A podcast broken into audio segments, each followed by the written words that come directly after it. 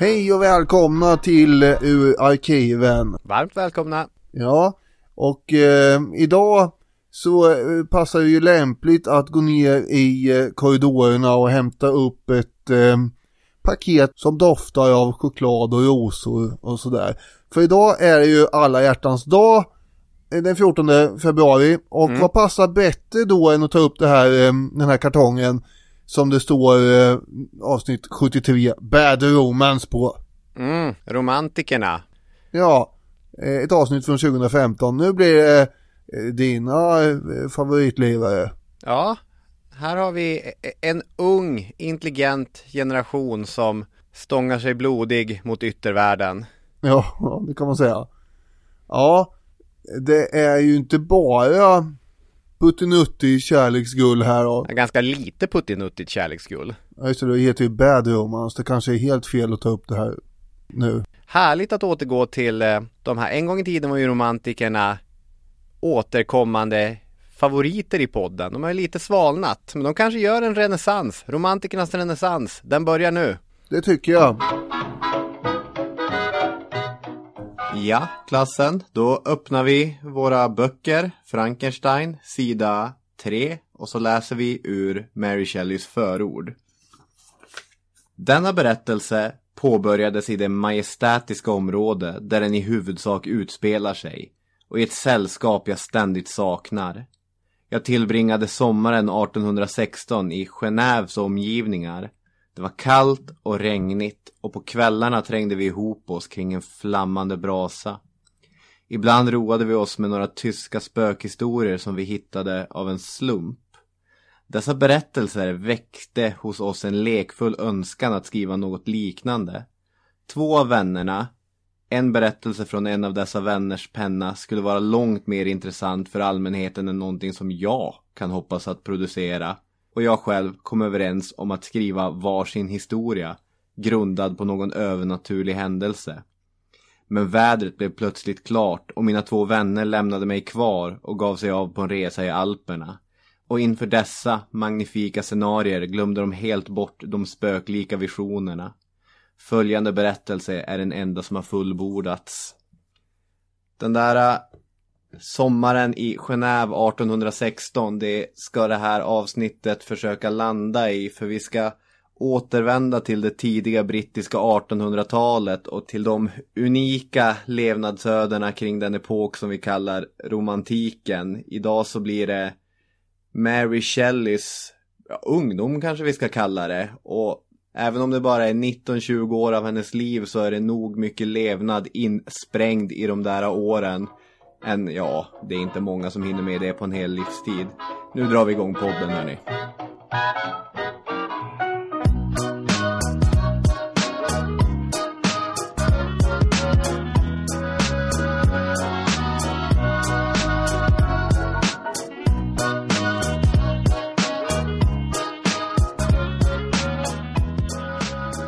Välkomna till avsnitt 73 av Historiepodden.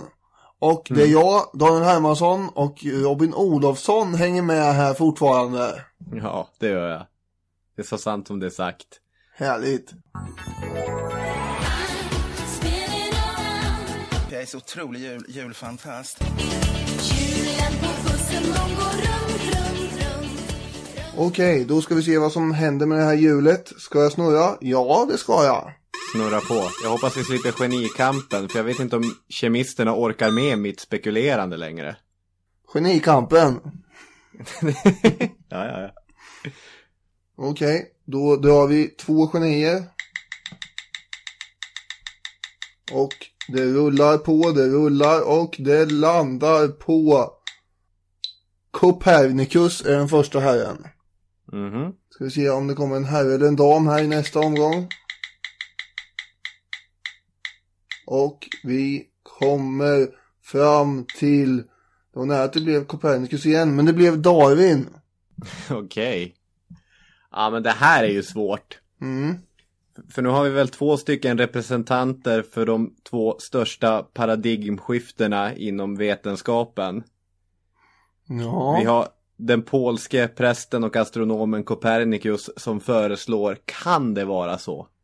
Alltså, Tänk bara- om. Tänk om nu killar och säger, tänk nu ifall, alltså jag bara slänger upp bollen i luften här. Ifall det inte är så att jorden eh, liksom är världens centrum här. Mm. Nej, Men han sitter och trycker på de där idéerna tills han är gammal och döende. Då släpper han en bok. Universums centrum menar jag. Mot Darwin då, som presenterar eh, evolutionsläran. Nej, Ja. nej, jag vet inte, det här är svårt. Copernicus föreslår ju alltså att jorden snurrar runt solen, och, eh, vilket den gör. och Darwin föreslår att eh, människan eh, är en produkt av eh, någon form av evolution över miljontals och miljarders år. Ja, inte bara människan. Nej, givetvis inte. Men det är det som väcker uppståndelse. Vilket man utan att sticka ut hakan allt för mycket kanske kan hävda att eh, han också har rätt. Ja, det tycker jag att vi kan göra. Så edgy kan historiepodden vara. Mm, verkligen. Ja, men vad, ja. Nej, men jag tycker att vi spolar Copernicus. Ja. Argument? Nej, men jag vill mena att andra hade landat i samma insikter ändå. Ja, det är, det är ett listigt argument. Och det hade man aldrig kommit fram till något liknande då, med Darwin menar du? Det var inte på väg åt det hållet eller något sånt. Han är, inte, det- han är inte precis som vi pratade om eh, för två avsnitt sedan, en del av de här strukturerna. Där man liksom från alla de här paleontologerna som har börjat gräva i jorden och det är kamp om hur gammal är jorden egentligen och allt det här. Och sen så till slut så tickar han eh, ut ur teatern till slut och föreslår att vänta nu, så här är vi. Det är klart att någon annan hade dykt upp och gjort likadant. Så det argumentet vet jag inte riktigt om han är... Nej, det är inte ett jättebra argument. Nej, magkänslan säger Darwin. Va, hur, vad landar du i? Ja, jag vet inte. Det är samma som eh, det var förra gången att det är ganska många seklers skillnad Mm. mellan dem. Och eh, Copernicus som du sa, han sitter och väntar på att utge sin bok tills han i princip är död ju. Av, och det gör han ju av skäl som förstås eh, uppenbara. Han hade Mm. kanske förlorat livet antagligen om han hade gett ut den innan. Ja, hans goda rykte hade ju varit kört i alla fall. Det hade inte Mm, varit det- möjligt att fortsätta det- inom... 1400-talet pratar om här när det är full fart. Ja, alltså, så han har ju, han kanske är modigare på, fast han sparar ju det modet ja. Ja, ja, det är ju jätteknepigt. Ska vi köra på Darwin då? Ja, det gör vi.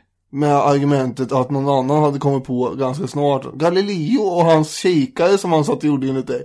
Han gjorde bara kikare, det var ju hans grej. Och, och, Jag fick ju kritik för det där, men jag vill fortsätta, jag vill mena att det är, det är ju en sanning. Ja, det, det är ju. Vi var väl kanske inte övertydliga med att han använde kikarna för att slå fast vissa rörelser och sådär eh, som planeterna har och sånt. Det var Nej. inte så att han satt och bara gjorde kikare, han använde dem ju till saker och ting. med.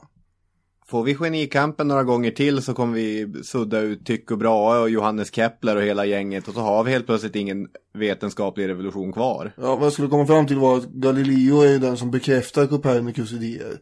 Och han kanske hade kunnat komma på det själv som sagt utan Copernicus eh, som föregångare. Och på det sättet så kanske Darwin är viktigare eh, eller något.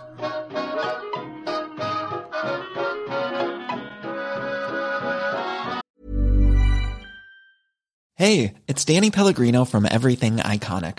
Ready to upgrade your style game without blowing your budget? Check out Quince. They've got all the good stuff shirts and polos, activewear, and fine leather goods, all at 50 to 80% less than other high end brands.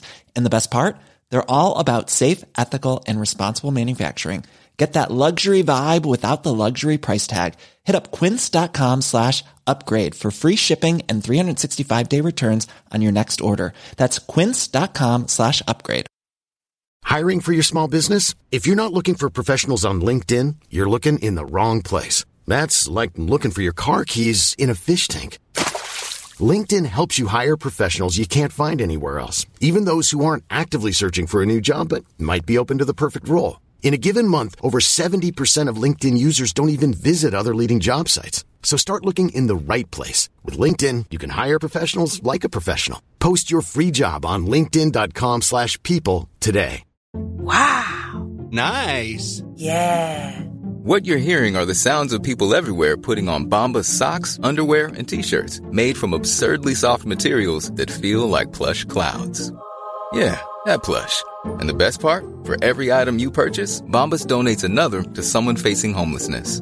Bombas. Big comfort for everyone. Go to bombas.com slash ACAST and use code ACAST for 20% off your first purchase. That's bombas.com slash ACAST. Code ACAST.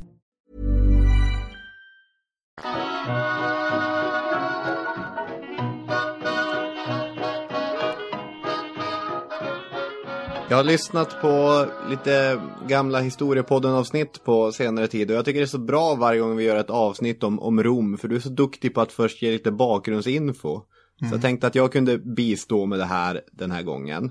Inom, ska vi säga kulturhistoria, idéhistoria, konsthistoria skulle vi kunna kalla den 50-åriga perioden som startar ungefär 1790 för romantiken.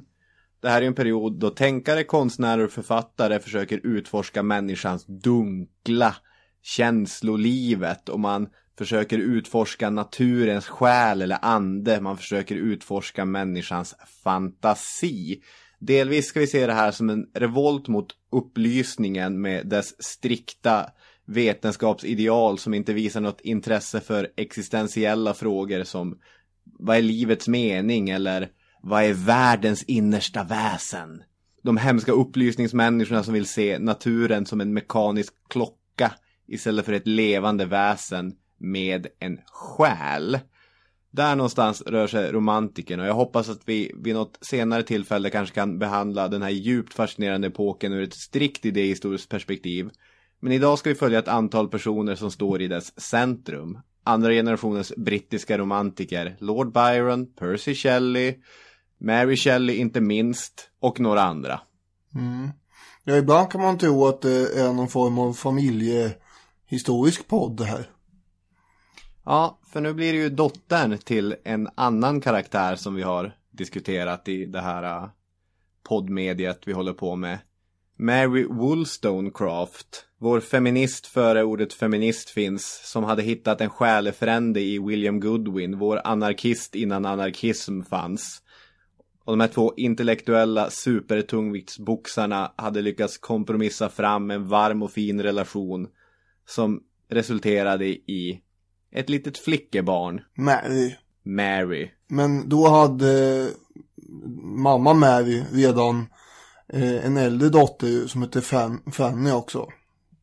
Just det, för att Mary Wollstonecraft hade ju röjt runt där i franska revolutionen och fått ihop det med, med Imlay, den här amerikanska handelsmannen. Blivit dumpad, mått dåligt. Men det blir ju bättre igen efter att eh, hon kommer tillbaka till England och får ihop det med, med Goodwin då. När den äldre dottern Fanny, Fanny Imlay, är tre år gammal så är det dags för Mary att, att komma till, till jorden. Det är den 29 augusti 1797 och där ligger William Goodwin och Mary Shelley i, jag kan tänka mig någon typ av slaf. Eh, och läser ur den unge Werthers lidande, den här tyska romantiken, Sturm und Drang-rörelsens stora inspirationstext. Och då börjar verkarna. Oj, vad spännande det här är. var det det som var första tanken? Till, vad spännande, nu händer det ja kanske i och för sig. Men Ja, jag det, menar, det tror jag att det var. det här är ju ändå, det är mycket som kan gå snett här. Mm, och om man ska tolka tecknen så är det ju någonting märkligt som händer för molnen hopas och ett fruktansvärt åskoväder dundrar igång också.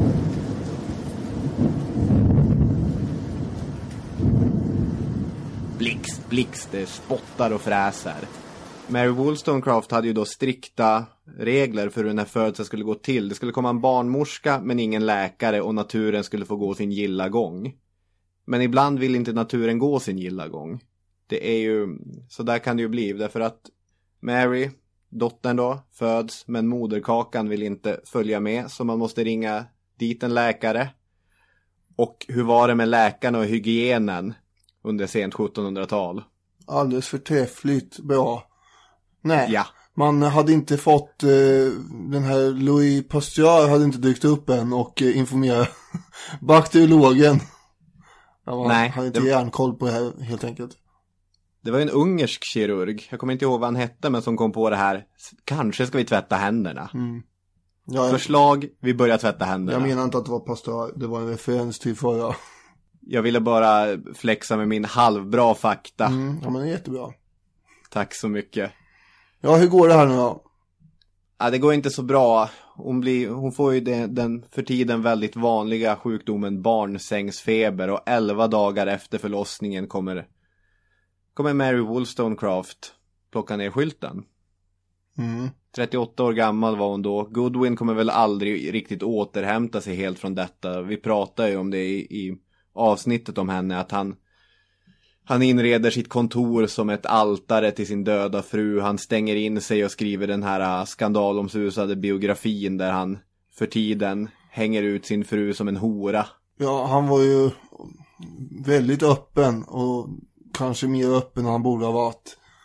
Hon, Ja. hon var ju tämligen eh, populär och eh, beundrad eh, och sådär och, tidigare. Det slår ju han ihjäl fullständigt med sanningen. Nej, hon blir ganska avskydd under en längre tid. Jag vet inte om William Goodwin hade sånt naturligt handlag för barnuppfostran heller. Samuel Coleridge, som är en annan av de stora namnen inom den brittiska romantiken, han besöker de här barnen något år efter, efter det att eh, Wollstonecraft har gått bort då. Och han säger att the cadaverous silence of Goodwins children is quite catacombish. Han tyckte att det var tyst som i graven. Och att det var lite märkligt. Goodwin och Mary hade ju en idé om att de skulle ha en ny typ av uppfostran och det skulle ju vara så himla mycket, det skulle vara fritt och de skulle få lära sig himla massa saker eh, och det skulle vara kulturellt och det skulle vara, allt skulle vara så bra och, och framförallt fritänkande och uppmuntrande och massa saker. Men eh, jag vet inte om det var samma snubbe du eh, berättade om nu men eh, det är ju besökare som har beskrivit eh, lilla Mary som sen då blir Shelley eh, som en, eh, en liten tyst och försiktig flicka som inte knappt vågar andas. och Ja. och hennes syskon var inte mycket mer muntra. Däremot, Nej, däremot är det ju sant att de eh, fick ju utbildning alltså inom alla möjliga områden. Mm. Men det var någonting. Han klarar inte av det här riktigt. Så att den pragmatiska lösningen blir ju att gifta sig med sin granne. Där tror jag vi alla har varit. Vi, vi har lite mycket att göra så vi gifter oss med grannen. Jaha. Och på det sättet får han någon som kan sköta hushållet. Eh, Mrs Claremont heter den här grannen. Det tror jag vi alla har varit. och Fanny och Mary får en extra syster. Claire Claremont som egentligen heter Jane men hon kommer att byta namn till Claire senare så vi kan kalla henne Claire redan från början. Ja. Och där har vi ju triumviratet av tjejer komplett. Fanny, en intelligent men ganska hunsad ung kvinna som växer upp i ett hushåll utan någon förälder. Bägge hennes, ja, mamman är död och pappan vill ju inte veta av henne. Det var den här Imlay där ja. Mm. Ja, precis. Mary som är en, alltså hon är ju en kändisbaby utan dess like. Bägge hennes föräldrar är ju superstjärnor. Och som du sa, tyst men otroligt läraktig med en otrolig koncentrationsförmåga. Hon sitter timme efter timme och bara läser och lär. Och hon är ändå mer, det finns ju mer livsgnista i henne än i Fanny vartefter. Eh, Fanny är väl kanske lite mer utåtriktad eh, som barn men det avtar. Goodwin som den objektive iakttagaren beskriver de här två barnen och landar i att My own daughter is considerably superior in capacity to the one her mother had before. Fanny is of a quiet, modest, unshowy disposition. Sen säger han lite snälla saker om att hon har bra minne. Men sen ska han skryta upp Mary. Mary's singularly bold, somewhat imperious and active of mind. Her desire of knowledge is great and her perseverance in everything she undertakes is almost invincible. My own daughter is, I believe, very pretty. Fanny is by no means handsome. Så han landar också i att Mary är snygg. Fanny är inte alls så stilig. Nej. det är hans helt, helt eh, objektiva bedömning här. Men sen har vi Claire också, som i sig är en remarkabel ung dam. Vacker och kvick, ofta med dräpande kommentarer och vitsigheter. Musikalisk och med en stor äventyrslusta. Och hon kommer ju bli en av huvudrollsinnehavarna i det här avsnittet tror jag. För kring Claire Claremont händer det grejer. Mm, jag ser en till. Eh, De bor i ett hus på Skinner Street i London och även om William Goodwin är en alltjämt uppskattad läst författare och filosof så är han inte sådär jättebra på att tjäna pengar. Nej, han eh, anser för det första att eh, allting som finns här i världen borde ju delas på. Och det är ju Ja. en eh, paroll han kör med stenhårt också. Och kommer, det här det här är väldigt underhållande kommer bli under avsnittets gång har jag en känsla av hur han eh, bara utgår ifrån att han ska få pengar från vissa. Eh, Och man behöver inte visa tacksamhet heller därför att det är ändå meningen att man ska dela med sig av allting. Det liksom ligger i hans eh, ideologi här. Eh, man kan tänka anarkismen på något sätt att alla delar också på allting och så här, även fast den inte finns än. Men eh, sen har vi ju den här eh, nya frun också. Ska vi inte säga något om henne? Hon är ju inte jätte, jättesnäll mot, mot döttrarna alltid. Nej, det kan man inte säga. Hon har ju en ganska otacksam position också när hon kommer in där. Förvisso, ja. i skuggan av den döda mamman och alla de här tre döttrarna läser ju allt Mary Wollstonecraft skriver och avgudar henne. Och så ska, ska grannfrun försöka få pli på dem. Ja, det finns ju en tavla också på Mary Wollstonecraft där hemma. Och den står ju Mary och lilla Mary och beundrar mycket och ser oj så där såg hon ut och, och sånt där brunt och lockigt hår det hade ju hon med och hon såg ju att hon var lik henne. Mm. Och eh, förstås idealiserar sin döda mor väldigt mycket. Och i kontrast med den här eh, styvmorn då som bestämmer eh, massa saker fram och tillbaka och, och försöker styra och ställa. Och inte alls lika, hon är, hon är lite klumpig. Jo, ingenting blir riktigt som hon har tänkt sig. Så det är väl en ganska, ja, inte kaotisk, men inte en helt lugn och härlig miljö det här. Men att William Goodwin behöver pengar, det betyder att han är öppen för förslag från diverse människor som kan tänka sig sponsra honom.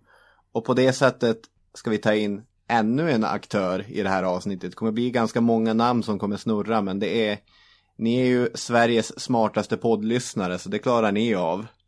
Minneskapacitet som ni har. Precis. Eh, och då har vi Percy Shelley. Jajamän. Det är ju en herre som är en smula radikal då. Och han har ju blivit väldigt inspirerad av eh, Godwins böcker. Det beskrivs ju till exempel i Merete eh, Mazzarellas eh, Själens nattsida. Som handlar om Shelley och det här gänget. Mary Shelley alltså. Eh, det beskrivs ju där till exempel eh, hur eh, han gör revolutionshetsningar han, i Wales. Han är där och uppmanar om att nu minsann ska ni ha rösträtt. Slåss för er rösträtt. Och eh, han är en sväng på Irland också. Och där uppmuntrar han irländarna att bli självständiga. Redan eh, här i början på 1800-talet. Och eh, det är en massa sådana här galna grejer som man slänger ur sig. Och att de är galna är ju lite grann det man tänker från regeringens håll. Är det här, är det här en kille vi borde ta på allvar? Eller är det kanske så att han bara är helt koko? Ja, man visste ju inte riktigt. Det kun, han kunde vara farlig, potentiellt farlig, eller så var det liksom ingen fara. Men man hade ju koll på, på karlen då. Han, eh, han hade som sagt blivit inspirerad av Godwins böcker och eh, det beskrivs också i den här boken jag beskrev att eh, han eh, hade ju blivit helt golvad av en av Godwins böcker och det hade förändrat hans syn på livet och samhället och allting. Mm. Och eh, det får man väl säga att eh, alltså det finns ju en, en ideologisk idé här om den är väldigt radikal, väldigt vänster eh, och eh, han går med hull och hår in i det här och det är framförallt lite grann familjeliv och sånt eh, som det kommer handla om här, attityden till det. Eller hur? Ja. Och det kommer, kommer han och en annan herre som vi återvänder till sen. Och ja, jag vet inte om... Jag vet inte om det är särskilt sympatiska eh, Nej men det kan vi väl slå fast att det är, det är nog djupt osympatiska människor. Sen kan man diskutera om det vad de egentligen tänkte att de höll på med. För jag tror, ja, vi kommer ju återkomma till det här. Så det, Vi kommer prata mycket familjeliv, men han hade ju blivit utsparkad från Oxford för att han propagerade för ateism. Vilket inte var så populärt. Han var antimonarkist, anti-etablissemang i största allmänhet. Men han var ju också en sån här person som gjorde ett intryck på människor. Lång och smal, talade med ljus och kraftlös röst. Men trots detta så hade han sån här brinnande karisma som lämnade alla människor Alltså han påverkade människor. Det beskrivs i hans ögon att det bodde någonting flackande, rastlöst och hans hår beskrivs ofta som crazy. Att han gjorde ett lite så här stirrigt intryck på folk. Han hade gått på alla de här engelska överklassskolorna, Eton och Oxford, precis samma skolor som har hamnat i, i rampljuset i veckan efter vad David Cameron, Storbritanniens premiärminister, hållit på med när han gick på de skolorna. För den som inte har läst brittisk skvallerpress då så har det ju har, i veckan har anklagelser lyfts om att David Cameron när han gick på, på Oxford som en del av en nollningsritual har satt sina könsdelar i munnen på en död gris. Ja, det här har jag missat. Eh, Lyckats missa faktiskt. Ja. Sånt kanske Percy Shelley höll på med också, det vet vi inte. Men det var han och hans gode vän Thomas Hogg som hade skrivit den här pamfletten som propagerade för ateism och blivit utsparkad. Och de här åren efter han blir utsparkad från Oxford så flackar han omkring ganska mycket. Han letar efter något ställe där han hör hemma. Han, han är ju väldigt rotlös överhuvudtaget. Och första gången som han tror sig hitta någonstans att kalla hem, det är när han träffar en 16 år gammal, söt, liten flicka, dotter till en handelsman. Harriet heter hon och hon blir hopplöst förälskad i Percy. Det här är hans fru. Eh, De kommer gifta sig, fly tillsammans till Skottland. Ehm, Och ja, hon kommer bli gravid med, med Percy Shelleys unge. Ja.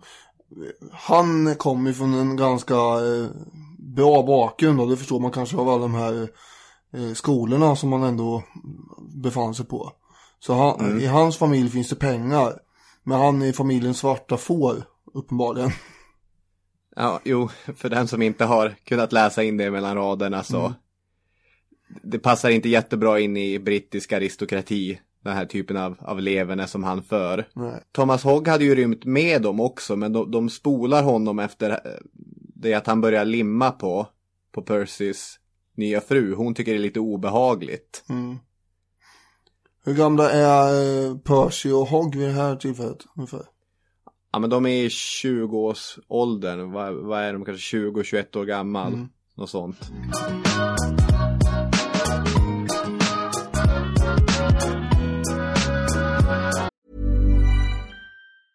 Hiring for your small business? If you're not looking for professionals on LinkedIn, you're looking in the wrong place. That's like looking for your car keys in a fish tank. LinkedIn helps you hire professionals you can't find anywhere else, even those who aren't actively searching for a new job but might be open to the perfect role. In a given month, over 70% of LinkedIn users don't even visit other leading job sites. So start looking in the right place. With LinkedIn, you can hire professionals like a professional. Post your free job on linkedin.com/people slash people today. Millions of people have lost weight with personalized plans from Noom, like Evan, who can't stand salads and still lost 50 pounds. Salads, generally, for most people, are the easy button, right? For me, that wasn't an option. I never really was a salad guy. That's just not who I am. But Noom worked for me. Get your personalized plan today at Noom.com. Real Noom user compensated to provide their story. In four weeks, the typical Noom user can expect to lose one to two pounds per week. Individual results may vary. Hey, Dave. Yeah, Randy. Since we founded Bombus, we've always said our socks, underwear, and t shirts are super soft. Any new ideas? Maybe sublimely soft. Or disgustingly cozy? Wait, what? I got it. Bombus. Absurdly comfortable essentials for yourself And for those facing homelessness. because one purchased equals one donated. Wow, did we just write an ad? Yes. Bombas. Big comfort for everyone. Go to bombas.com slash ACAST and use code ACAST for 20% off your first purchase.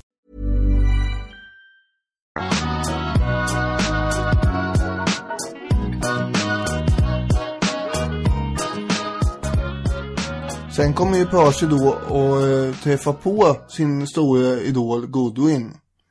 Och eh, kommer att hänga en del eh, hemma hos Goodwin och sådär. Och det här eh, underlättas ju av förmodligen att eh, han erbjuder Goodwin pengar. Och eh, det här tar ju Goodwin helt ogenerat emot. Naturligtvis, för att eh, det är mina pengar egentligen lika mycket som någon annans. Så egendom ska fördelas och eh, efter behov. Och Godwin hade behov.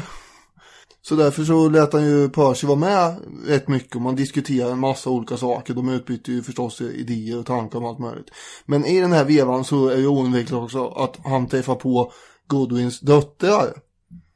Ja, Varav en av dem är eh, Mary. Och tycke kommer att uppstå här förstås. Sommaren 1814 så uppstår känslor mellan, då har han fyllt 21 år, Percy, och Mary är 16 år gammal. Han är knockad, han skriver Hur djupt kände jag inte min underlägsenhet? Hur villigt erkände jag mig förbipasserad i originalitet och genuin upplysning och intellektuell briljans fram till att hon samtyckte att dela med sig av sin begåvning med mig. Dessutom så finns det en annan sak som är lite halvirriterande också. Har han kommit fram till där hemma. Och det är ju att det är ett evigt eh, barnskrik eh, hela tiden. I högan sky. Jobbigt. Ja det tycker han ju. Och, och den här Harriet. Hon har ju tappat lite av eh, den gnista och charm hon tidigare besatt i hans ögon. Nu är det bara ett evigt tjat och gnäll om pengar hela tiden. För själv drar han inte in några pengar. Det är ju under hans värdighet för tusan. Han har, han har levt på eh, pappas pengar rätt mycket och eh, har väldigt svårt att Alltså han gick genom hela livet och tyckte att eh, det här med att betala räkningar det är ingenting som jag pysslar med. Eh, Och Nej. i verkligheten så behöver man ofta göra det. Så då är det klart att hon gnällde en del. Och, och mitt i allt det här som sagt så träffar han på Mary. Så han, han mer eller mindre dumpar ju Harriet tillfället i alla fall. Ja, det gör han. Och alltså ungefär så, Percy Shelley kommer ju bli en av romantikens stora namn, men här är han ju fortfarande okänd. Han har just debuterat med ett typ av diktverk som heter Queen Mab, där han beskriver sina ideal på olika sätt. Och den här äh, diktverket, den inleds med en, att han tillägnar den till sin fru som han lovar att älska för evigt. Men samtidigt finns i, i efterordet Love withers under constraint. Its very essence is liberty. It is compatible neither with obedience, jealousy, nor fear. Love is free. To promise forever to love the same woman is not less absurd than to promise to believe the same creed. Such a vow, in both cases, excludes us from all inquiry. Eh, dessutom eh, så uttrycker han sig så här om den här Harriet som eh, bara alldeles nyligen var en alldeles förtjusande eh, ung kvinna i hans ögon. Nu är hon helt plötsligt eh, istället beskrivs som så här. Eh, hans relation med henne. Som om en levande kropp hade kopplats samman med en död i en avskyvärd, skräckinjagande omfamning. Och då är det väl han som är den levande kroppen och hon den döda ja, eller något. Det är inte särskilt, Ja. det är ju vilka beskrivningar. Nej, det är inte snällt. Det blir inte snällare vart efter heller. Om man säger så. Man kan väl nämna här då att eh, Mary tycker ju att han är otroligt spännande förstås. Mm. Han är intelligent och som du nämnde innan tydligen ståtlig på något vis. Eh, eller var han inte det? Lång och Ja, lång och smal, men framförallt han har någon typ av karisma, han har något sätt att föra sig som, som imponerar på folk. När han kommer till Oxford och, och de här stora mobbarna försöker sätta sig mot honom så tar han en gaffel och kör det genom handen på den värsta mobbaren. Mhm. Och efter det är det ingen som käftar med honom längre. det får en ju att tänka lite på ondskan här på något sätt. Ja, just det, att han manövrerar olika situationer Mm. väldigt, väldigt effektivt. Mary hade ju börjat eh, tycka att det var ganska, det var ju inget kul där i hemmet. Alla bara var, det var dålig stämning helt enkelt. Den här styvmamman som höll på med sitt tjat och allting. Så för att komma undan så hade hon ju ofta gått till eh, mammas grav. Och där Mm. satt hon ju i sin ensamhet. Ofta hade ju pappa Godwin då, eh, William Godwin, tagit med henne dit i och för sig. Men nu eh, gick hon dit allt oftare för sig själv. Och eh, det föreslås ju att eh, hon, hon tog ju med Percy dit också Ja. i den här vevan.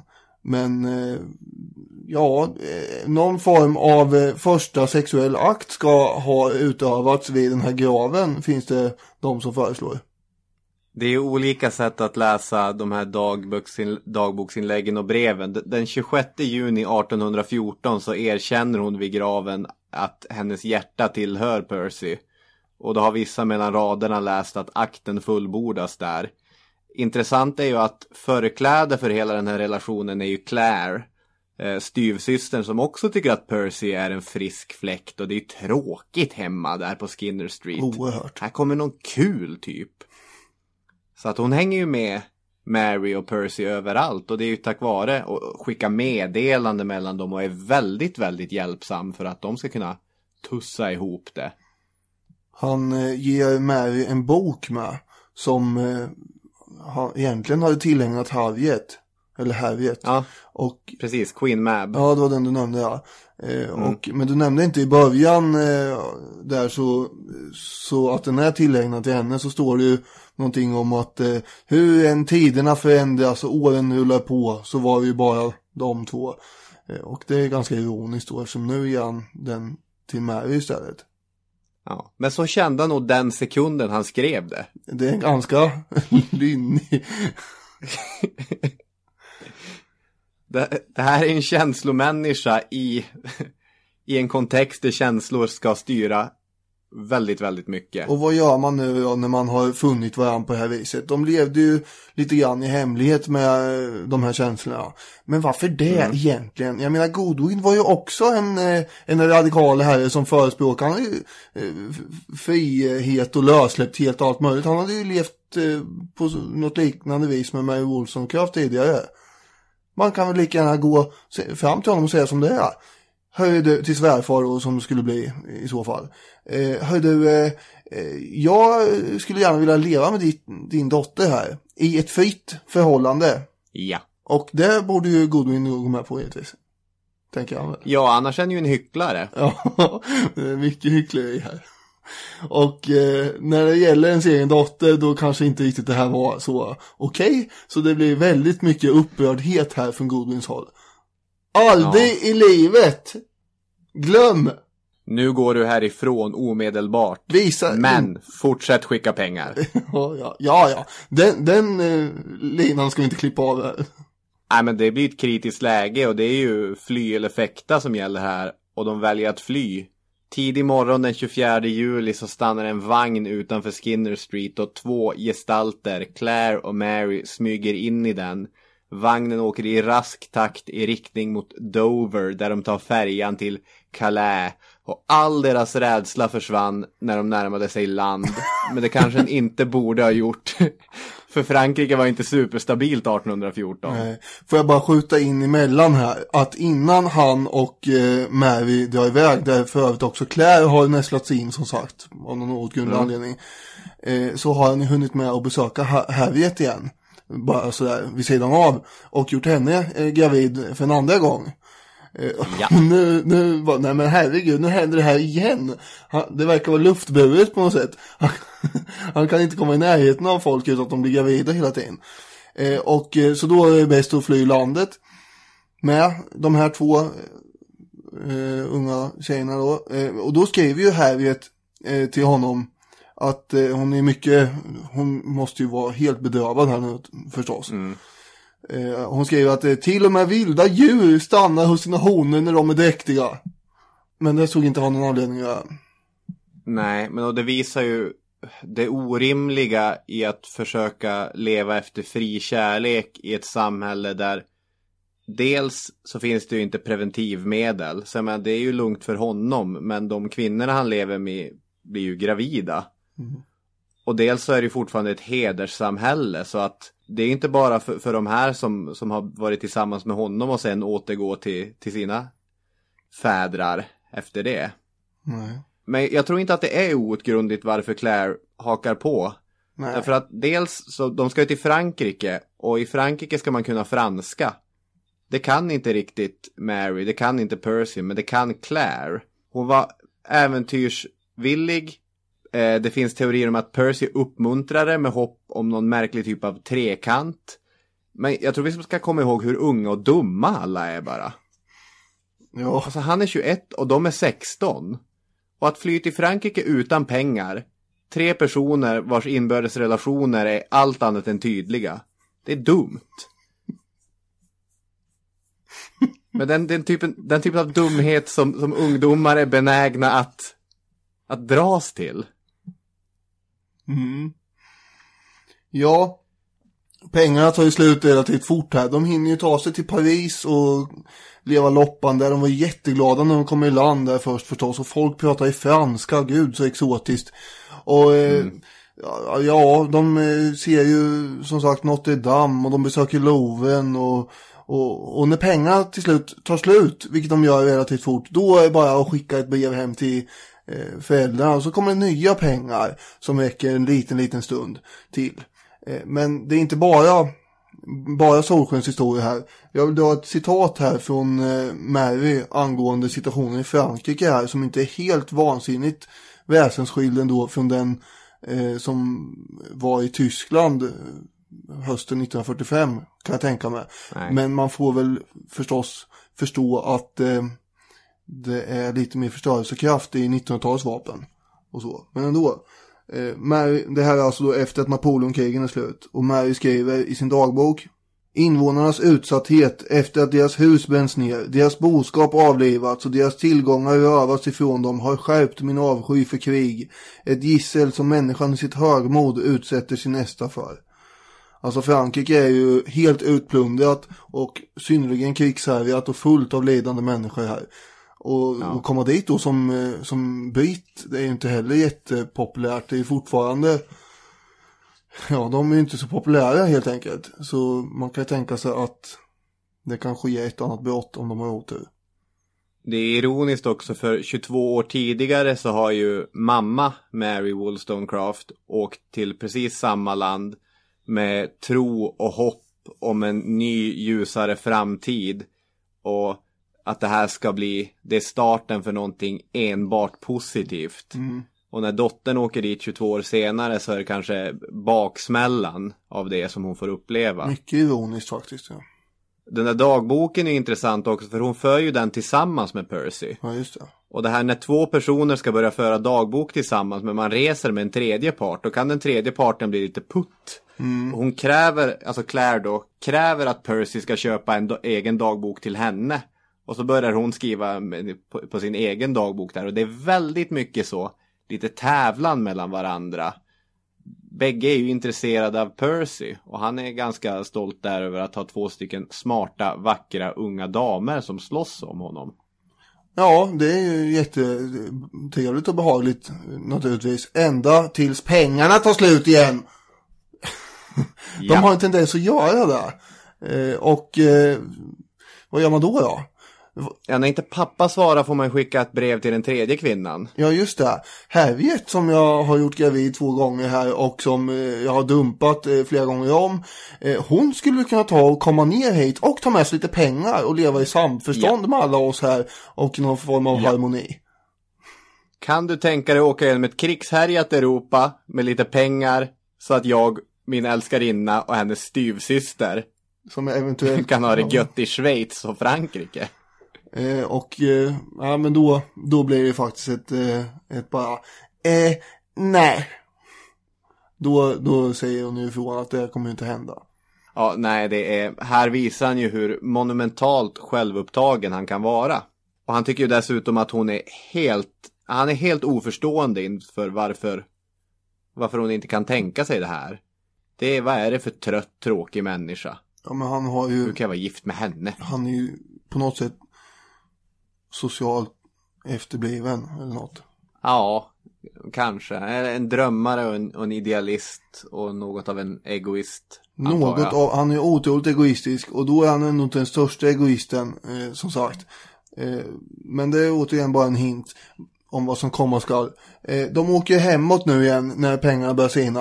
Via, och Ja. det blir en lång resa där för det är, det är dyrt att ta sig igenom E- Europa här igen eh, när man inte har några pengar. Så det tar ju tid. Men man reser då via Tyskland bland annat. Och Mm. förbi ett slott som heter Frankenstein. Det är tydligen en, eh, en, ja de får ju höra lite historia här kan man tänka sig. Eh, en herre som heter Konrad Dippel som var alkemist minsann har bott tidigare. Och eh, sen eh, var han läkare också och hade bott i Strasbourg en tid. Men där blev han ivägjagad ifrån minsann för han hade gjort experiment på en massa lik som hade norpat ifrån en kyrkogård. Mm, ja, jag bara säger det här nu i förbifarten. Ja. I, I Schweiz där de åker ifrån också så ser hon ju Alperna. Den bakgrund som nästan hela Frankenstein utspelar sig mot. Så att det är väldigt mycket den här resan som kommer att ligga och marinera i hennes hjärna. Den här Dippel hade ju tänkt sig att han skulle alltså då återuppväcka döda genom att injicera blod och malda skelettdelar i, i, i liket. Eh, och, sådär. och så skröt han om hur rik han skulle bli på det här. Och eh, framförallt vilken hög ålder han skulle få själv och så. Nu blir han ju, han blev ändå 61 år men han blev inte 135 år som han hade föreslagit själv. Ja, det är en bra idé det där. Tänka sig att det inte funkade. Sen då när de kommer hem till England. Jo, då är det ju så att det hade ju kostat pengar med. Och det vill ju, det vill ju den här människan som har kört över dem eh, över Engelska kanalen ha betalt för givetvis. Men vem ska betala det? Ja, nu blir, det blir stackars Harriet igen. Det- vi, vi, vi ger oss på, och hon har ju flyttat hem till sina föräldrar eh, mitt i all misär. Så då eh, tar han helt självklart och åker hem till dem med en besättningsman med i släptåg då för, för som har kontroll där liksom att vi släpper inte de här sikten förrän vi har fått betalt. Så då går han morskt fram och bankar på porten där och säger Tjena gumman, Hörru du, skulle du kunna hosta upp lite pengar här för om eh, det är ungefär som om eh, man har åkt taxi och sen inte kan betala för sig så kommer man fram till någon och ja, det är som om jag skulle ta en taxi till dig och sen begära att du skulle betala. Eh, men han lyckas ju övertala pappan där i hemmet där väl att, att betala till slut. Vilket eh, ändå skvallrar om någon slags, slags övertalningsförmåga. Men det visar, det Verkligen. visar också återigen hans hans eh, person, hur, hur han är. Vem Ja. skulle komma på tanken? Och, Ja, jag kan komma på några, några andra gestalter som skulle komma på tanken. Det är intressant att för Goodwin stänger sin dörr. Han är inte intresserad av att få tillbaka några döttrar som har åkt omkring på kontinenten med en gift man. Och har dragit sin, sin heder i smutsen. Och det här tycker både Mary och Percy är djupt eh, oroväckande. Alltså Percy som du var inne på tidigare kallar ju honom en hycklare. Det här har du skrivit i Political Justice. Att äktenskap och allt sånt, det är bara trams. Det är relationer och kärlek som är det viktiga. Och Mary Shelley som kan Wollstonecrafts texter innan och utan. Hon ser ju den här tyrannen som Mary Wollstonecrafts egen pappa hade varit återfödas i sin pappa. Ja, det är, det är patriarkala strukturer, även om de inte använder de orden som du faller in i här.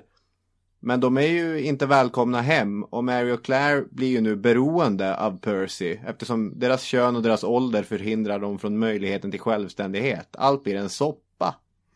mm. och Mary blir gravid. Ja, just det. Och när hon då är trött och orkeslös där eh, om kvällarna, ja, vad händer då? Då eh, rycker förstås Claire in och gärna samtalar med Percy istället i ett annat rum bredvid där. Och så sitter de och pratar och skrattar och har det trevligt. Eh, och det kommer ju leda till ett och annat sen, förmodligen. Ja, hon är ju orkeslös dels eftersom hon är gravid men också för att Percy rekommenderar en experimentell vegetarisk diet. Mhm. Som med största sannolikhet inte är i närheten av att ge henne nog mycket näring. Så hon ligger där i sängen, trött och matt och lyssnar på styvsyster och hennes älskling som pratar och skrattar. Och det finns ju en sexuell spänning mellan dem. Men det blir väl ingenting mer antagligen. Det vet vi inte riktigt. Men hon ligger där och vantrivs. Samtidigt så det är ju ganska hemskt för Claire också. För hon umgås jättemycket med Percy och får uppmärksamhet från honom. Och, och ger massa till honom. Men i slutet av varje kväll så är det inte hos, hos Claire som Percy går och lägger sig. Utan det är hos Mary. Så att det är ju en trekant där ingen utom Percy får vad de vill. Men vi vet ju om, eh, hon hade ju gärna velat att han bara hade varit intresserad av henne. Eh, förstås. Men hon vet ju om hans eh, ideologiska eh, idéer och, och sådär. Eh, och vill ju inte liksom, hon vill ju inte vara den som är i vägen eller håller på och tjatar och grejer. Så hon vill ju vara till lags. Så det är ju Ja. rätt jobbigt för henne med förstås. Ja. Vilket du i och för sig sa. Han lyckas ju den här Percy då till slut och klämma fram ett eh, förskott på arvet eh, av sin farsa där så att han får lite deg till slut.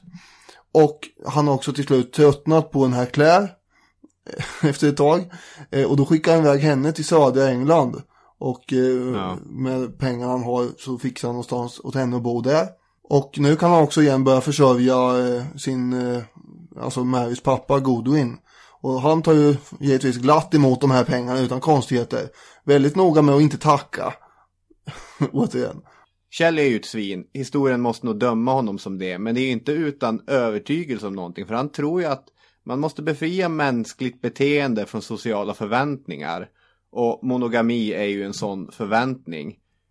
Eh, det är inte att man får ligga med vem man vill, men att är man lika högt stående själar så kan man leva fritt. Och eftersom han är lite intresserad av Claire, då tycker ju han att jag kanske ska tussa ihop Mary med någon också. Och jag har ju min polare, Thomas Hogg. Han är ju en smart kille, i och för sig är han ganska ful. Och han kan inte mäta sig mot mig intellektuellt heller. Men det vore väl bra om Mary och Thomas kunde få ihop det. Så att han försöker tussa ihop dem och det är ganska hjärtskärande brev som Mary skriver. Att ja, jag tror att, att någonting kan uppstå mellan oss. Just nu känner jag ingen kärlek men, men du är fin. Men får jag dra en parallell här som jag eh, har tänkt på. Har du sett filmen Tillsammans av Lukas Moodysson? Ja, det har jag, men det är många år sedan nu. Ja, då tänker jag på den här tjejen i den filmen som eh, till slut gör att den här skäggiga eh, mannen får ett frispel och slänger ut henne ur huset. Ja. Han har ju bara, han har ju fått stå ut med eh, allt hon hela tiden gör fram och tillbaka. Han är ju uppenbarligen eh, kär i henne. Men alltså inställningen att svartsjuka eh, är någon form av ogeneröst ja, en ogenerös eh, attityd.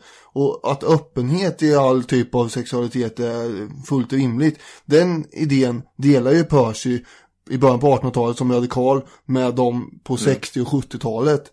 Eh, som levde i sådana här kollektiv då, precis som visas i den där filmen. Och det är ju någon typ av ideologiskt försvar för sådana här promiskuösa strapatser.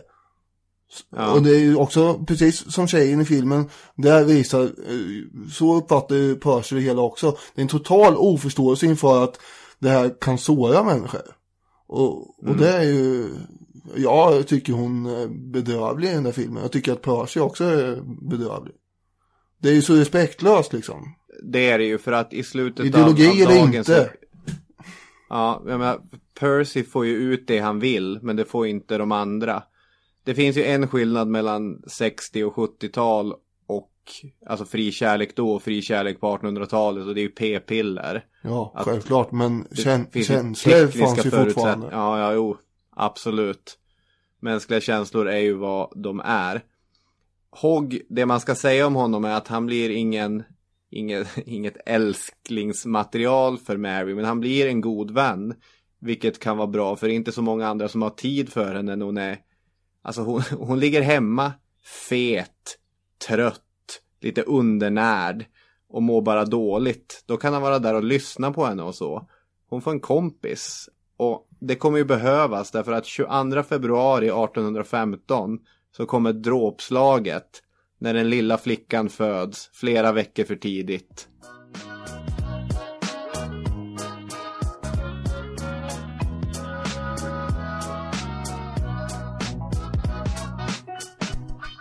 Och dör. Och dör. Precis, och det här är ju, det är ju ett, alltså det är ju ett trauma såklart. Hon skriver jättemycket om det här, hon återkommer till det senare, senare i sitt liv. Hon skriver ett brev till Hogg. I think of my little dead baby. This is foolish I suppose. Yet whenever I am left alone to my own thoughts, they come back to the same point. That I was a mother and am so no longer. Och hon har så här drömmar om att eh, barnet lever. Det var, hon, hon lägger det framför elden och det blir varmt igen och hjärtat börjar slå. Det är ju, det är ju, hon är ju i en djup kris här. Samtidigt som Claire är ivägskickad i exil där i södra England. Claire håller uppe fasaden att hon trivs där uppe i sin exil men senare i livet kommer hon erkänna att hat och förföljelse släppte lös sina destruktiva hundar på mig när jag bara var i min ungdom. Och hon skriver, som bara barnet drevs jag från allt jag älskade till ensamhet, där jag satt dag efter dag utan sällskap. När hon äntligen får åka tillbaka till London året efter, då Mary föder ett nytt barn, en liten pojke, så förstår hon att jag måste skaffa mig någonting att kunna hävda mig med mot Mary. Jag måste skaffa mig en egen poet. Och då finns det ju en herre som vi har pratat innan om. Eh, och eh, han, eh, han eh, trumfar ju Percy Shelley i minst sagt i kändisskap och definitivt i rikedom och även i svineri. han, det är ju Lord Byron vi pratar om då. Han har ju sagt om sig själv eh, så här. Ni kommer att tycka att jag är den mest själviska person i världen. Jag har åtminstone den förtjänsten att jag är fullt medveten om mina fel och aldrig förnekar dem. Det måste ju ändå vara något värt. Så han, han är ett, ett egoistiskt kräk, men det vet han om i alla fall. Ja. Han, han eh, får ju återkommande brev av Claire där hon eh, liksom det, han fick ju många brev i och för sig för han var ju, så, han var ju en superstar på den här tiden. Men hon lyckas ju eh, på något sätt eh, skärma honom så att det blir ett, ett möte. Och eh, hon kastar in också för säkerhets skull att hon eh, tycker att äktenskap är helt, eh, vilket korkat påhitt. Det vill jag absolut inte hålla på med. Och det kanske känns lite tryggt för honom åtminstone. Så då träffas ju de vid några tillfällen. Alltså jag tror inte man ska underskatta hur, alltså hur charmig och smart Claire är. Nej, hon, Hon är ju, heller. hon är en o... Nej, men jag tänkte så att lyssnarna får, får förståelse för det. Alltså det, det, det är klart att Lord Byron var väl öppen för både det ena och det andra. Men, men det är ganska imponerande gjort att som okänd 18-åring snärja honom som hon gör. Även om man snabbt kommer tröttna på henne. Eh, Sen kommer då den här grejen när han drar iväg till, eh, till eh, Frankrike. Han hoppar in i sin Napoleonvagn eh, 1816 och eh, jagas iväg eh, mer eller mindre. Han hinner precis lämna eh, kåken innan den stormas av en massa eh, ja, fordringsägare. Som sagt. Eh, så då är han borta i Frankrike. Och Claire eh, knäckt. Bara, nej, det var ju honom jag skulle eh, liksom ha och eh, trumfa Marys eh, Percy med. Var, han var ju räddningen. Och han vill inte veta av henne längre. Han har tröttnat rätt fort ändå. Han var ju hyfsat ombytlig då. Eh, men då lyckas Claire att övertala Percy och Mary att vi åker efter den här kändisen ner till Genevsjön där han har någon form av sommarstuga som liknar ett slott nästan. Eh, ja, varför inte? Tänker jag. Percy är förstås intresserad av att komma i kontakt också med en sån här höjdare som Lord Byron. Så de här tre Verkligen. bestämmer sig för att vi drar en repa ner till Europa här igen. Det blev ju sån succé senast. Varför skulle vi inte ge oss på det en gång till? Ja, herregud. Nytt äventyr. Byron ska till Genève. Det ska vi också. Byron hade inte åkt helt ensam. Han hade med sig sin läkare John Polidori. Men Polidori är så tråkig att väl i Genève så börjar Byron leta efter nytt sällskap. Men det är inte i, i Claire som han vill hitta det utan han, han blir ju förskräckt när han märker att hon också är i Genève. Han blir ju helt panikslagen nästan. Han gör ju allt för att undvika människan. Han, har ju, han är ju en expert på vänsterprassel också. Det, han tycker inte att hon sköter det här på rätt sätt. Nej, vi båda visste ju vad vi höll på med. Och nu har den här tokan jagat mig över hela Europa. Ja, det är ju, ja man kanske kan ha ändå någon form av sympati för när jag tänker efter.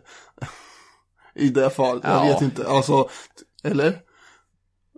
Jag vet Men hur ska han framföra Jag det här på ett vettigt sätt? Att det blir, eller det blir ju inget, stanna hemma i ditt land nu.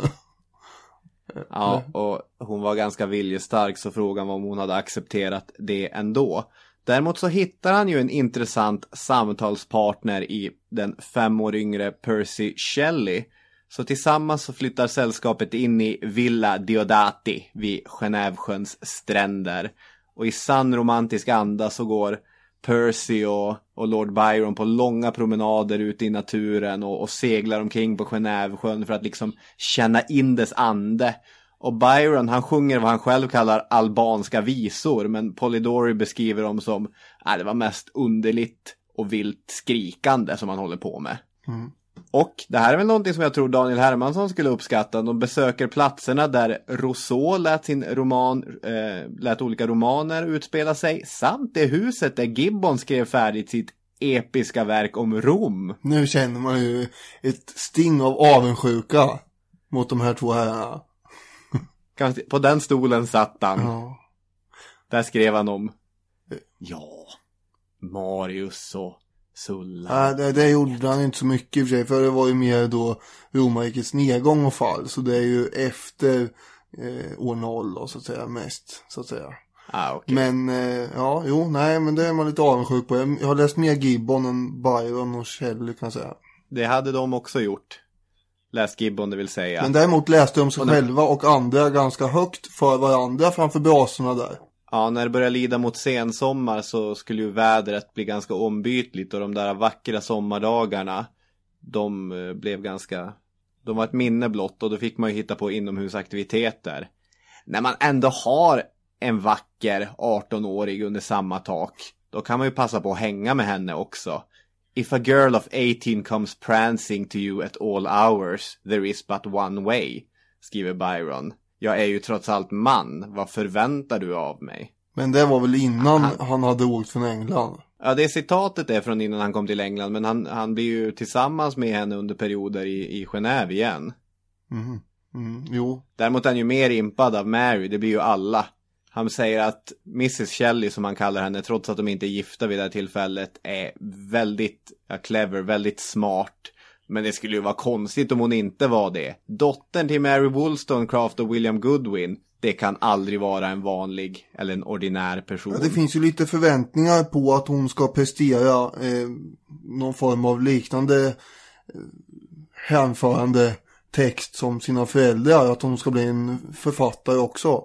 Och vad de gör under den här tiden är ju att som sagt ha högläsning för varandra om diverse olika saker. Till exempel eh, skräck är ju inne på den här tiden.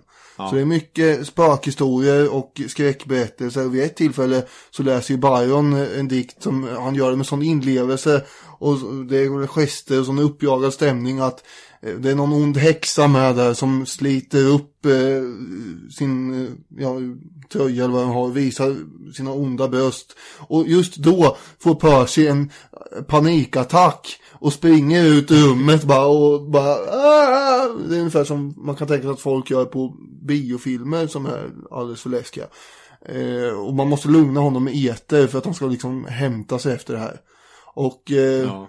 eh, ja, eh, hans Förklaringen till det hela var att han hade kommit att tänka på vad, det var någon annan dikt eller någon mardröm eller vad det var han hade haft. Där det var någon kvinna vars eh, eh bröstvårtor var ögon och sådär. Det var hans förklaring till att han hade blivit så himla uppjagad. Var det inte så?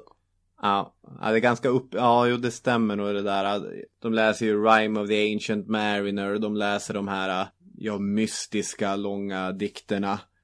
Gotiska skräckberättelser och, och så vidare. I den fria kärlekens namn så visar det sig också att Claire är ju gravid med Byrons unge. Det hade hon blivit redan när de hade träffats i England och det här lägger sig väl som en blöt filt över det annars så härliga umgänget som de upplever. Därför nu måste det börja förhandlas. Och intressant är att Percy Shelley kliver in här som att han, det är han som har hand om Claire. Han skriver om sitt testamente och skriver in henne i det och han börjar förhandla med Byron om framtiden. Barnet, det ska tillfalla Byron när det blir gammalt nog att lämna dess moder. Och det är för övrigt en kompromiss. Byrons första förslag är att det ska skickas till hans syster Augusta. Och den med lite gott minne kommer ihåg att det här är den halvsystern som Byron med stor sannolikhet hade väldigt intim relation med. Ja, alltså hon är ju, hon är 19 år och eh, han eh, vill inte veta av henne och hon är som sagt gravid och hon är fattig och hon är förkrossad. Och, och då är det bra att Shelley går in och försöker hjälpa henne här. Men Byron tar ju fram saltkaret eh, och öser några rejäla salvor i såren extra genom att hävda sin lagliga rätt till barnet. Och vill ju ha det Ja. eh, mest för att jävlas känns det som. Så vill ju han ha barnet och eh, om Claire nu tvungen ska träffa den någon gång i framtiden så kan hon väl säga att hon är barnets moster eller något sånt där. Det är hans lösning på det hela. Alltså här är han ju helt osympatisk för sen några år senare när det blir dags att skicka barnet så skickar hon ju ett brev först att Snälla jag tycker om Allegra som hon, jag tror hon heter så, väldigt mycket. Men, jo nej jag ska ha det och så sen när han får ungen så kommer han ju lämna det på, på ett kloster eller ett barnhem. Där hon, som, det är ett jättesmart unge för hon har ju två stycken genier till föräldrar. Eller två stycken väldigt skärpta människor till föräldrar. Bara, Pappa, varför har du lämnat mig här? När kommer du hälsa på mig? Och så sen kommer hon dö i förtid. Så här, hjärtskärande att läsa om det stackars flickebarnet. Det är mycket tragedier som är hjärtskärande här. Ja. Man kan ju nämna i förbifarten att Fanny, Marys syster, hon, hon tar ju också livet av sig till slut. Ja. Åker till ett värdshus och hade köpt lite, eh, lite, vad var det, droger, opiummater och intagit det i lite för stor dos och kollat vippen. Och det här är ju eh, en stor skam att ta självmord på den här tiden. Men så här försöker man ju dölja så mycket som möjligt. Och det är så Ja, himla, är som du säger, hjärtslitande. För hon hade ju skrivit ett eh, självmordsbrev också. Eh, och eh, säger att eh, det är ingen som kommer sakna mig och det är lika bra och, och massa sådana saker. Det här är bäst för alla. Och så sen försöker William Goodwin att sopa det över under mattan. Ja, ja. Och han hade ju inte varit hennes biologiska far heller kan man ju komma ihåg. I vilken mån det spelade in här. Det den här sommaren framförallt är mest känd för är ju den episoden som eh, hon skriver, alltså som Mary Shelley skriver om i sitt förord till den första utgåvan av Frankenstein. Nämligen att de har den här tävlingen om att skriva skräckhistorier. Där jag tror Lord Byron skriver om något spöke, det blir inte färdigt. John Polidori skriver en bok, The Vampire, som nog är världens första vampyrberättelse. Och hon skriver utkastet till Frankenstein. Och då vill hon göra gällande att det här är en hon kom inte på någonting, hon kom inte på någonting och så pang, som en blixt från klar himmel så får hon den här briljanta idén. Men det är ju inte sant. Det ligger ganska mycket i tiden det här genikulten att man ska vara som en, en åskledare som går omkring och bara helt plötsligt ska gudomlig inspiration slå ner igen. Japp. Hon hade ju samlat på idéer under lång tid för det här. Det finns ju mycket i bakgrunden här som sagt. Vi nämnde det där slottet Frankenstein. Det har funnits folk ända sedan eh, man började experimentera med elektricitet som har haft idéer om att man kan återuppliva människor från döden och sådana där saker. Och boken heter ju också Frankenstein och den moderna Prometheus. Och Prometheus är ju den här titanen som stal elden och gav den till människorna. Och då ska ju elden symbolisera ju elektriciteten i det här fallet. För den är ju helt ny och spännande i den här tiden. Man undrar, kan, vad kan den göra egentligen? Kan den inte ge liv Ja. till människan på något sätt? Och, och sådana där saker. Så det är Prometheus blir väl straffad genom att han blir fastspänd på ett berg och det är en gam eller någonting som pickar ut. Är hans lever. ja. Varje dag så växer en ny fram och den pickar ut. På antiken skulle det här ses som ett varnande exempel men romantikerna såg ju honom som ett föredöme som gav någonting fantastiskt till mänskligheten. De avgudade Prometheus. Ja, precis. Och eh, man ser lite grann på elektriciteten så också här. Att eh, den är elden. Om man tar en, en avhuggen eh, hand från en apa. Eller man tar en orm eller någonting och för en ström genom den så börjar de röra på sig. Ja. Det måste ju betyda Eller som vi någonting. pratade om i, eh, som jag hade som inledning till eh, Marconi-avsnittet. Luigi Galvani som höll på med sina grodor och gjorde experiment och fick grodbenen att lyfta på sig med hjälp av elektricitet. Och, Ja. och det är ju sådana inspirationskällor som ligger bakom Frankenstein. De hade Mm. ju suttit och försökt eh, komma på sådana här spökhistorier som sagt. Och det, man kan ju föreställa sig hur det åska och blixtrar utanför. Och hon låg eh, i något rum bredvid och försökte sova och så sitter hon beskriver det lite grann så. Så sitter Percy och eh, Byron och pratar om de här sakerna med elektricitet och vad kan det innebära egentligen. Ja, det här är från förordet 1831. Det är ju den kända berättelsen. Det är ju Vigel, men, men kör den ändå. Nej, jag har inte eh, något mer att gå på än det. Men, men det är så hon beskriver det. Och det är förmodligen Vigel, ja. Ja. Och, och det har ju blivit myten om det. Och för all del, det är ju en bra berättelse.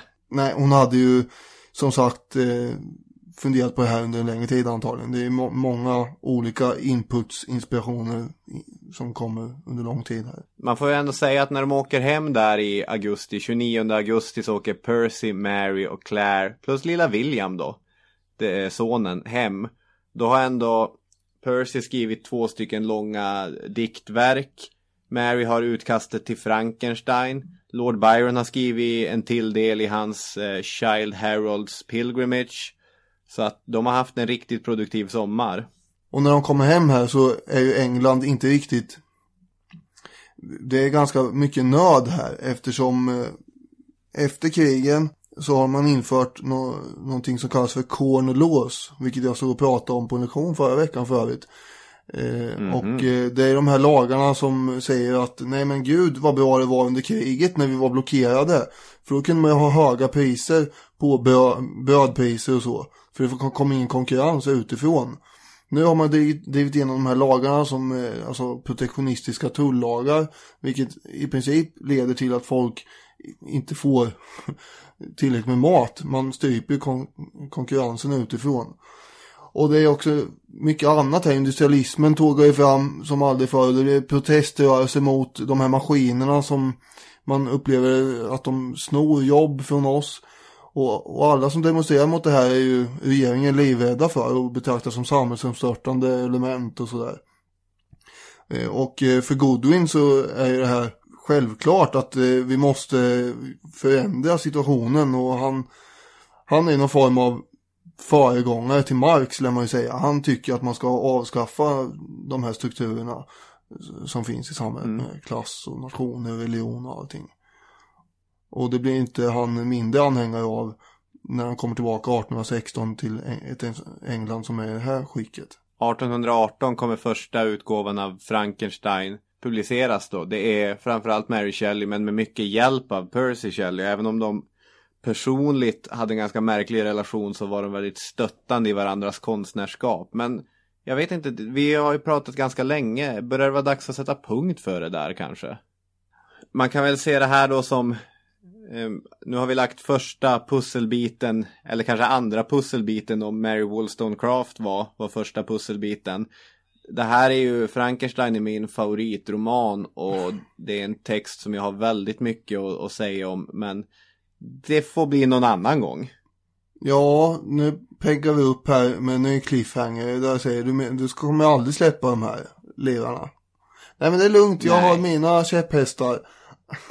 Det, det blir fler romare framöver och det blir fler britter som rör sig i, i och kring 1800-talet. Ja, jag tycker att eh, det är som jag sa till dig precis innan vi började spela in eh, när du ringde upp. Det är ju ett otroligt spännande område det här. Att folk, de beter sig så himla okonventionellt vad man tänker att man borde göra i början av 1800-talets England. Ja, de är ju, alltså radikal räcker ju knappt för att beskriva de här människorna. Nej. Ja, men det är det ordet vi har, så det är det ordet vi använder. Eh, tack så mycket, ni som har lyssnat på avsnittet. Ja, tack så jättemycket. Vi eh, återkommer om en vecka och eh, under tiden så kan ni ta och slänga ett öga på Facebook-sidan till exempel. Diverse sociala medier, det blir jättebra. Tack så mycket. Hej med er. Hej hej!